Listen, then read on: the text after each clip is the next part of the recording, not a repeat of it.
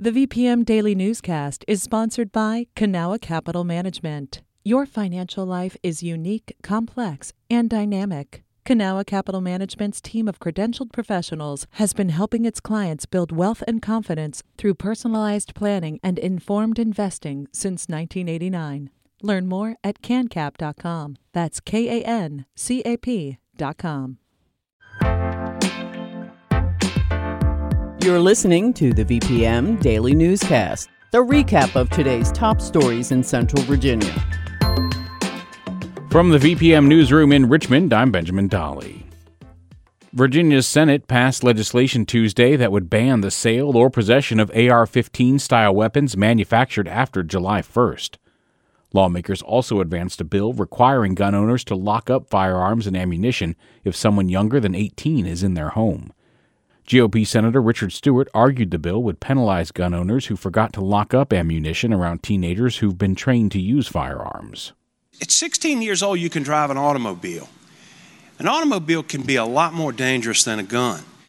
Democrats said the bill is urgently needed because federal data shows guns are the top cause of death for people under the age of 18. The legislation now heads to the House of Delegates, where Republicans have already defeated several similar bills. An error by the Virginia Department of Education will result in local school districts receiving less funding than anticipated. The state got rid of its sales tax on groceries at the beginning of this year, and the change wasn't factored into funding for public schools, according to the Richmond Times Dispatch. In total across Virginia, schools will receive $201 million less than budgeted. That includes $58 million that was expected for the current school year.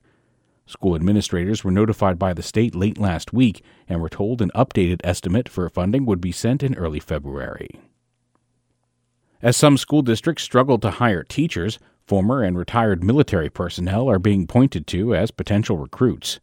The Troops to Teachers Virginia Center is receiving $760,000 to help veterans begin a new career. Funding from the Department of Education will help vets pay for licensure and provide money for signing bonuses in some situations, according to the Virginian pilot. The program has worked with 2,500 vets during the past five years. 180 are currently working in Virginia schools, and another 30 have been licensed and are looking for jobs. Transportation bills are weaving their way through the General Assembly. VPM News reporter Ian Stewart has an update on one piece of legislation bicycle advocates hope rolls through the session. A bill by Democratic Senator Creigh Deeds that would allow cyclists to use their own discretion at stop signs and stoplights is still alive.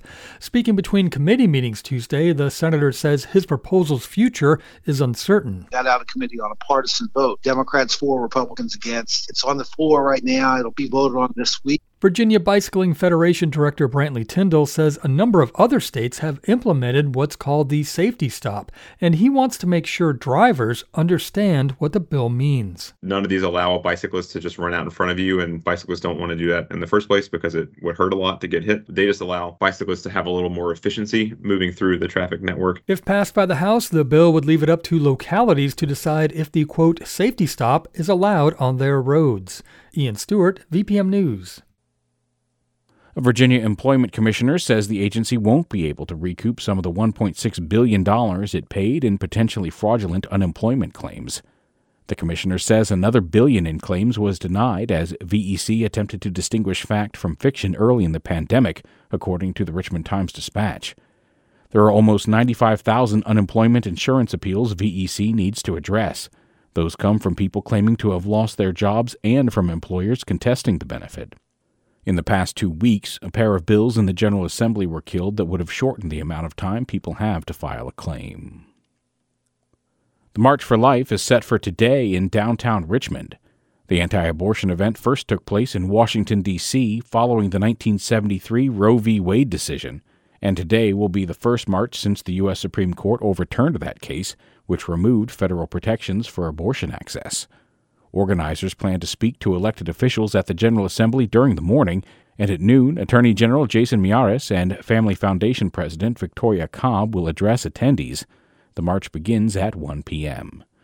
Similar events are planned in Arizona, California, Connecticut, Ohio, Pennsylvania, and D.C. This has been the VPM Daily Newscast. Some of these stories may have changed since the newscast was recorded. Can stay connected to what matters by heading to vpm.org/news or follow us on Facebook, Twitter, and Instagram at myvpm.